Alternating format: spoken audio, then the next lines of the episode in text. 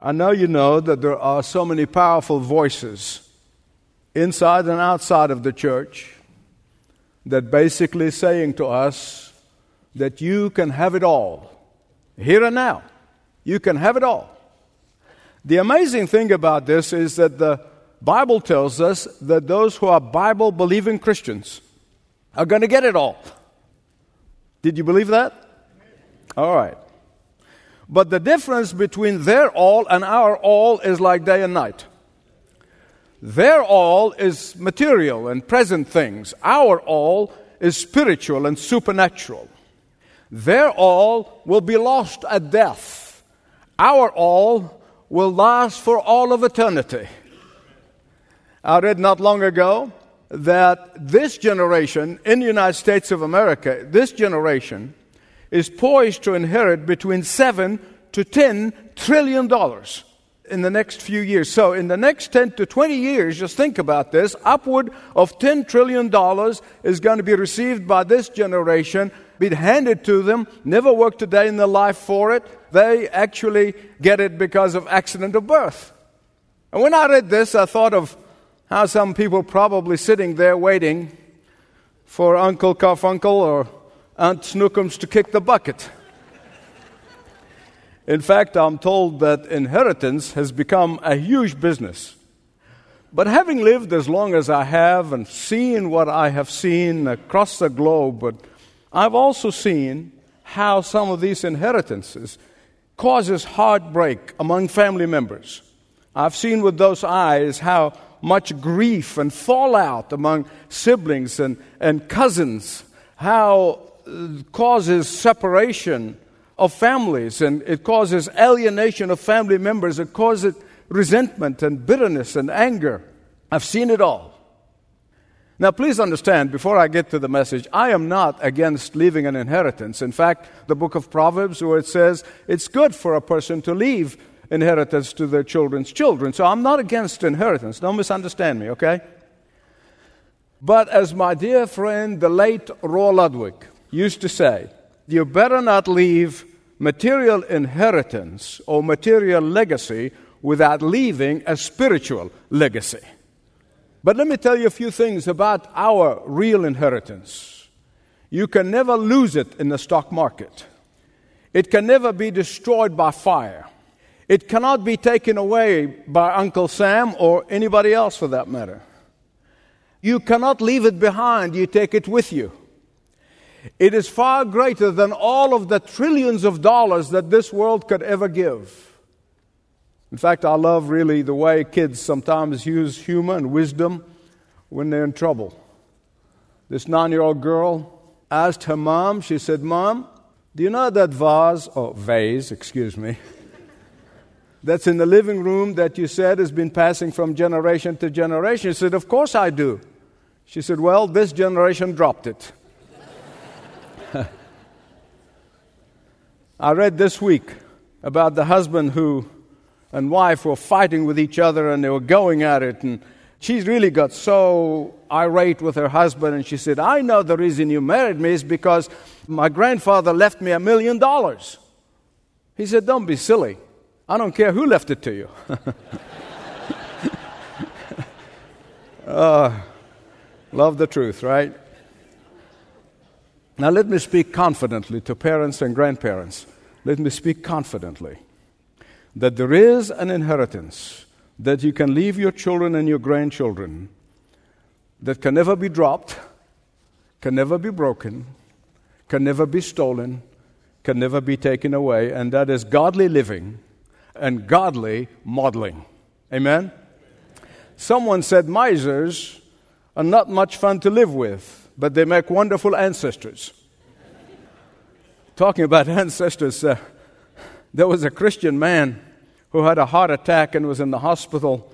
And the doctor said, You must never, ever cause anything that causes him excitement. You must be very careful and one visitor at a time, no excitement, otherwise the heart attack will get worse. And so they really gave the family very strict instructions. And, and so they heard that he just inherited a million dollars and didn't know what to say, how to tell him this, because he could get excited. So finally, they went to the pastor.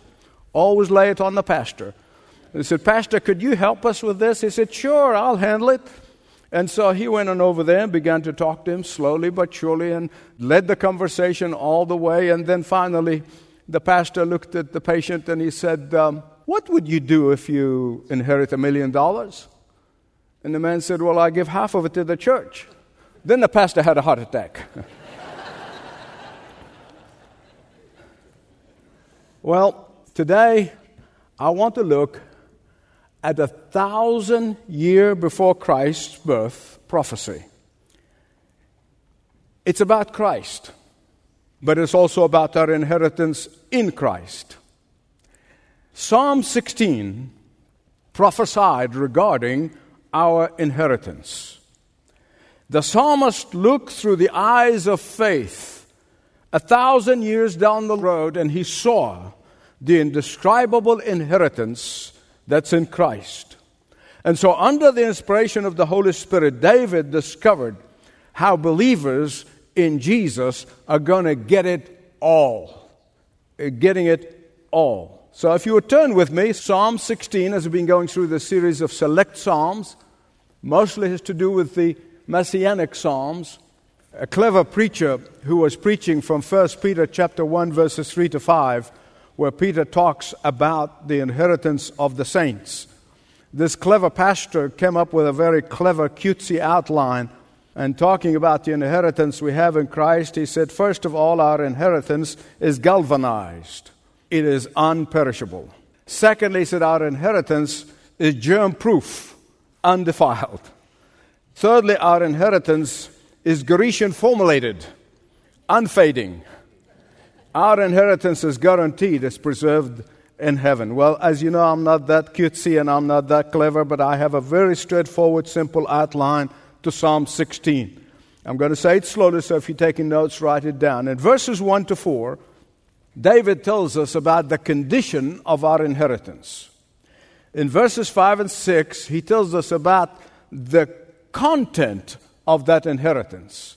And then in verses 7 to 11, he tells us about the culmination of our inheritance. Look with me, please. Uh, first, the condition of our inheritance. Now, God's word said, Those who have an inheritance in Christ and with Christ, they are totally under his sovereign control. They are totally owned and operated by his sovereign plan. They are conscious of the fact that their very breath is in his hand. They know that they can persevere and they are preserved in Christ. They know that they are totally engulfed by his everlasting arms. In fact, David's prophecy here in these four verses, that's the first four verses, he mentioned three different names of God just in four verses El, Yahweh, Adonai. He mentions them all in the Hebrew language. Now, we saw in the last message, El describes the omnipotence of God. El describes the all powerful God, the almighty God. El describes the all sovereign God. We also saw that Yahweh has represent different character of God. He is the covenant making God. He is the covenant keeping God. Adonai is the Hebrew word which means he is the Lord, my Lord. He is the King, my King. And here, he puts them all together, all three completed meaning of who God is. El Yahweh Adonai. Say it with me. El. And he gives us the full picture of God in the first four verses of this psalm. He is saying, He is not only my maker, He is my mediator, and He is my master. And because He is all of that to me, therefore, no fear will ever haunt me, no worry will ever possess me, no anxiety will be my companion, no foe that can daunt me.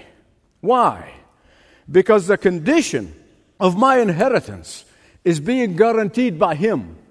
Uh, the condition of my inheritance is protected by Him because the condition of my inheritance is my complete preservation in His hands. But the psalmist really saying something even stronger than that.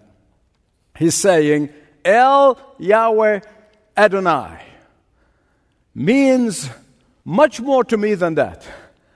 Besides him, nothing and no one will ever mean to me more than him.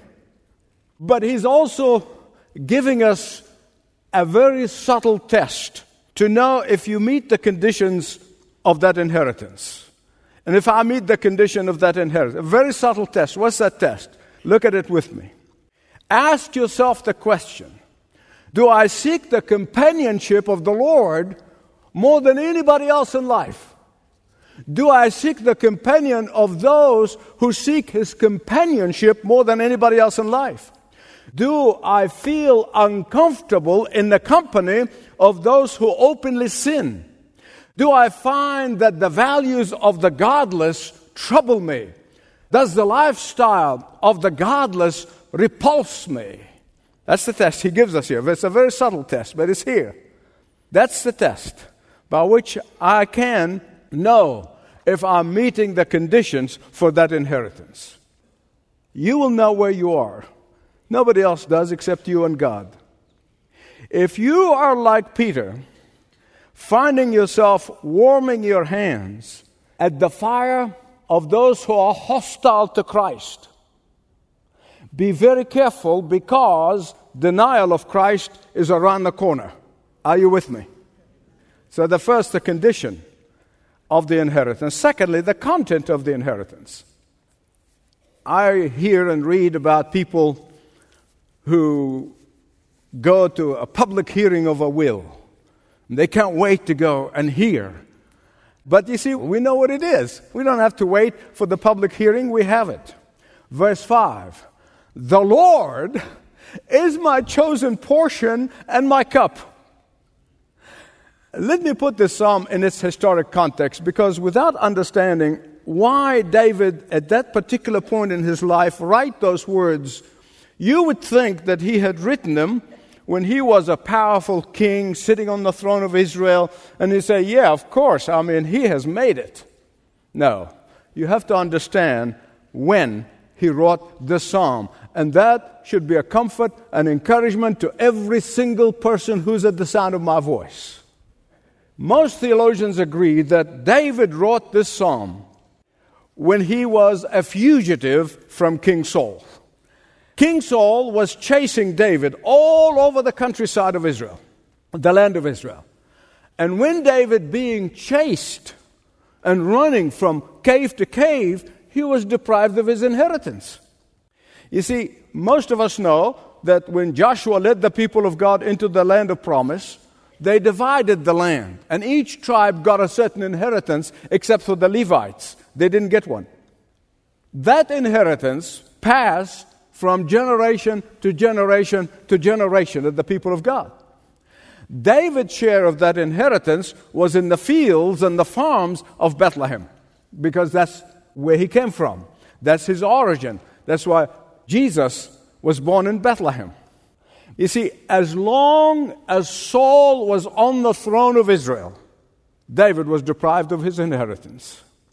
As long as Saul hunting David from place to place to place he was deprived of his inheritance. Even his parents, if you read the scripture, you see very clearly his parents became fugitives too, and they joined him in the land of Moab. Here's a lesson for all of us. When you find yourself in David's place, when you find yourself in the tough circumstances as David found himself, instead of crying the blues Instead of feeling sorry for himself, instead of saying, Woe me, instead of becoming bitter and angry, he said, Forget about my earthly inheritance. I have a far greater one. The Lord Himself is my inheritance. Amen. Listen, I know we sing, I would rather have Jesus than silver and gold. I would rather have Jesus than riches untold. It's like a Scottish friend of mine said hymns made more liars out of us than the devil. Listen to me. When the push comes to shove, I wonder how many of us truly can say, I'd rather have Jesus than riches untold. Now, I don't mean silver and gold, the metal silver and gold. Maybe it's important to some, but no. Whatever your silver and gold is, it could be different between you and the person sitting next to you. What your silver and gold is might not be this, that person's silver and gold. Silver and gold for you might be a person. Silver and gold might be some things. Whatever it is, your silver and gold, can you truly say, I would rather have Jesus than this, whatever this is? How easy for us to sing. Look at verse 6. David said, The lines have fallen to me in pleasant places. Yea, I have godly inheritance. I'm sure there are some here who would want to ask David some questions, especially if you're going through a tough time. I know because I'm not a stranger to tough times and difficult times. I'm sure you want to ask David, David, my buddy, get real here. David, you're a fugitive. You're going from cave to cave. David, you are running from rock to rock. David, you have a stone for a pillow at night when you go to sleep. David, you are hunted like a rabbit. David, you have nowhere to lay your head. David, you have nowhere to rest. Oh, but David would say, the boundaries, the boundary lines have fallen for me in pleasant places. Surely I have a delightful inheritance in the middle of this. Beloved, those of us who live by sight and not by faith, and we all have those moments when we cease to live by faith and live by sight. Those of us who want David to get real and be realistic, I can hear David to be saying, You see, you don't understand. You don't understand. this is a life of faith. This is seeing the unseen. This is a life that is complete in El Yahweh Adonai. El Yahweh Adonai is my inheritance, and that's everything.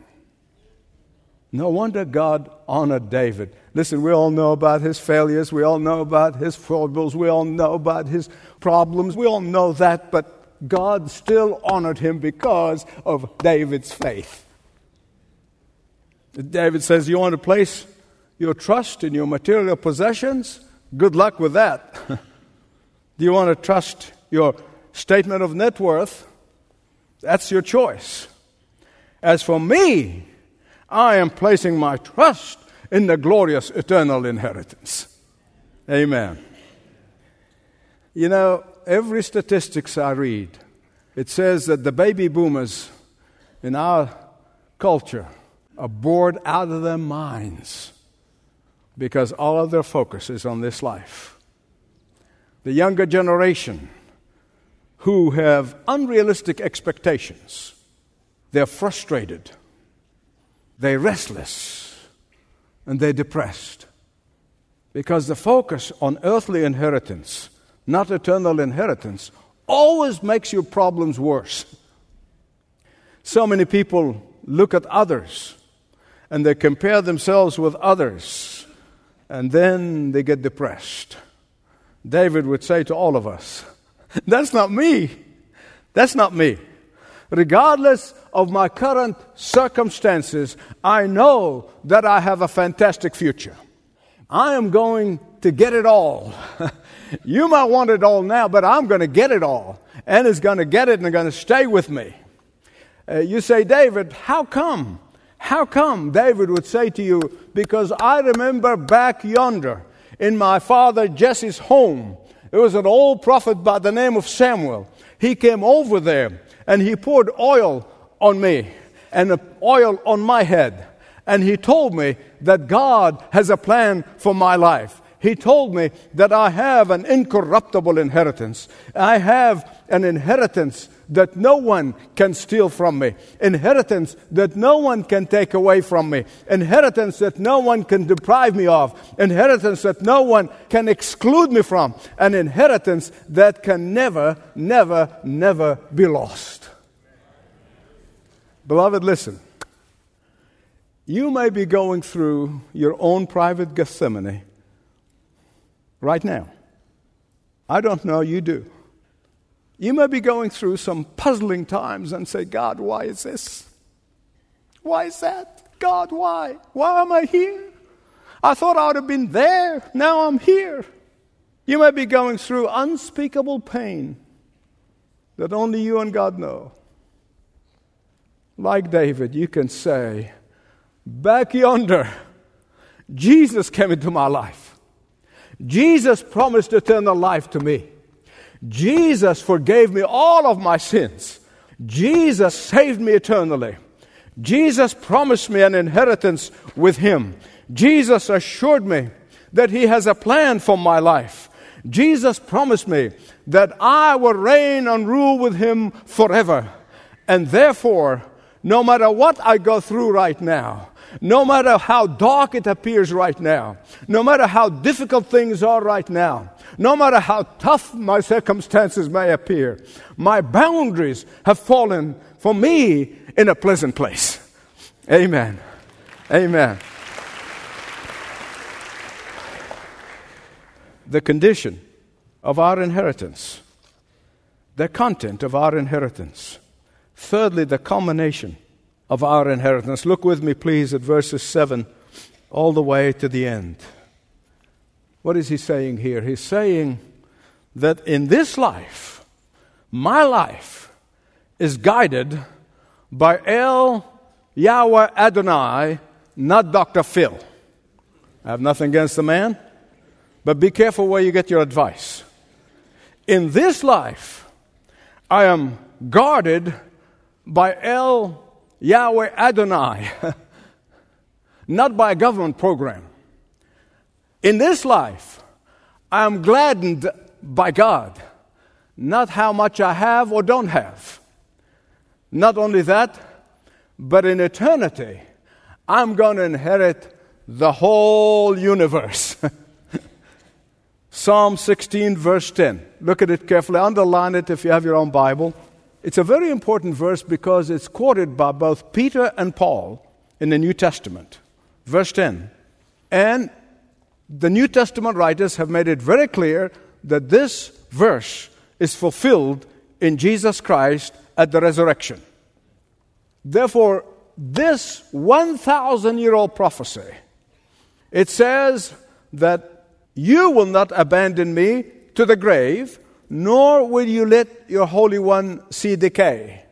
And see, that's why the body of Jesus was in the grave only three days.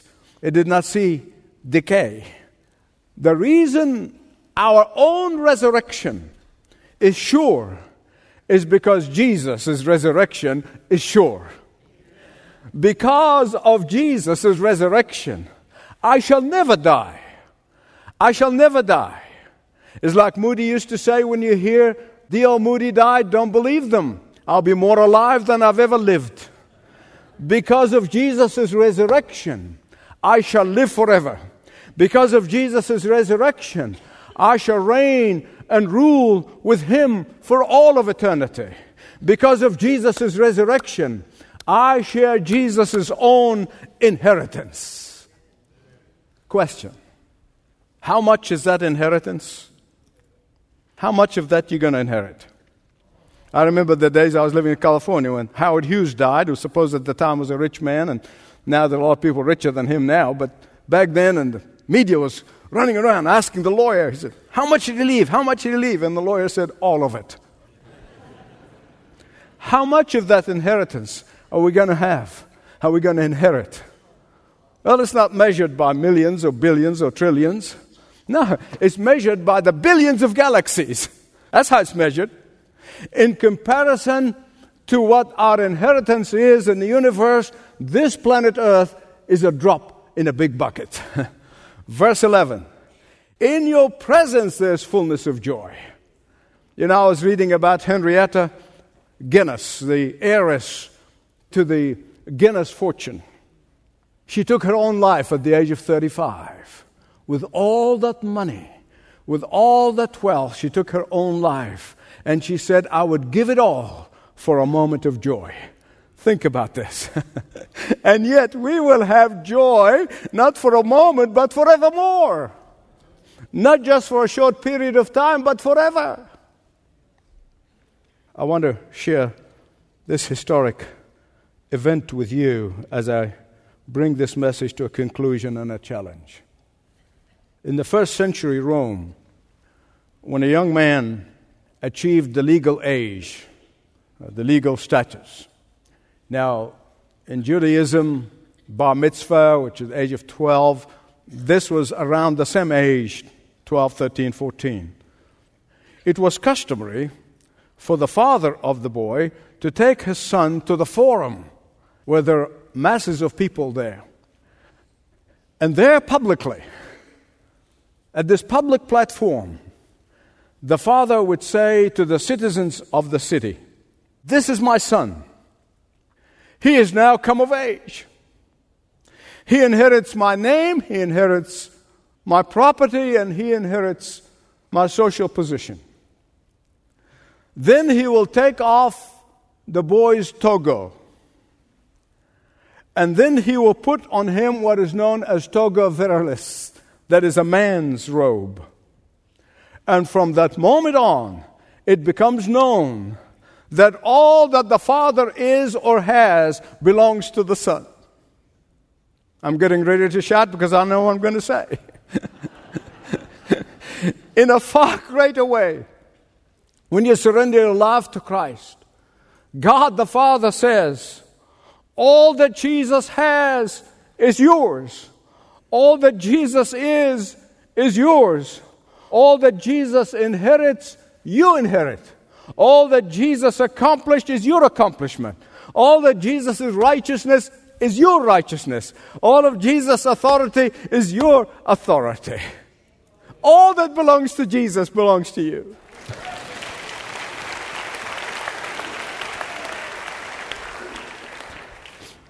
There's more than that. There's more. One day, one day, the Lord Jesus Christ is going to stand at the forum of the universe. And He will take yours and my human body, and He will give us heavenly bodies, glorified bodies, supernatural bodies. And He will declare to every creature and every created being, You are a joint heir with me. Now, my beloved friends, this is an inheritance worth singing about. This is an inheritance worth waiting for. This is an inheritance is worthy of the name inheritance. Do you have it? Well, if you don't, you can ask. Come to Him in humility and repentance, confessing your sins. And the Bible said that moment in a literal moment, your life be transformed from death to life. And you can do it now. But I want to speak to those who know they have it. I know the majority of you know the Lord Jesus. You know your inheritance. You forget it when you get busy with this life's problems. The question I have for you is this Why are you living as if you don't have it? Why are you living as if you don't have that inheritance? Why are you living in defeat and in, in sorrow and in, in desperation and, and not trusting in the God of your inheritance? Why? Ask that question and don't rest until you answer it. Because I believe with all my heart it is the will of the Father for us to live in the power of the Son. Thanks for listening to this message from Dr. Michael Youssef, recently featured on Leading the Way. If you'd like to know more about us, please visit ltw.org. That's ltw.org.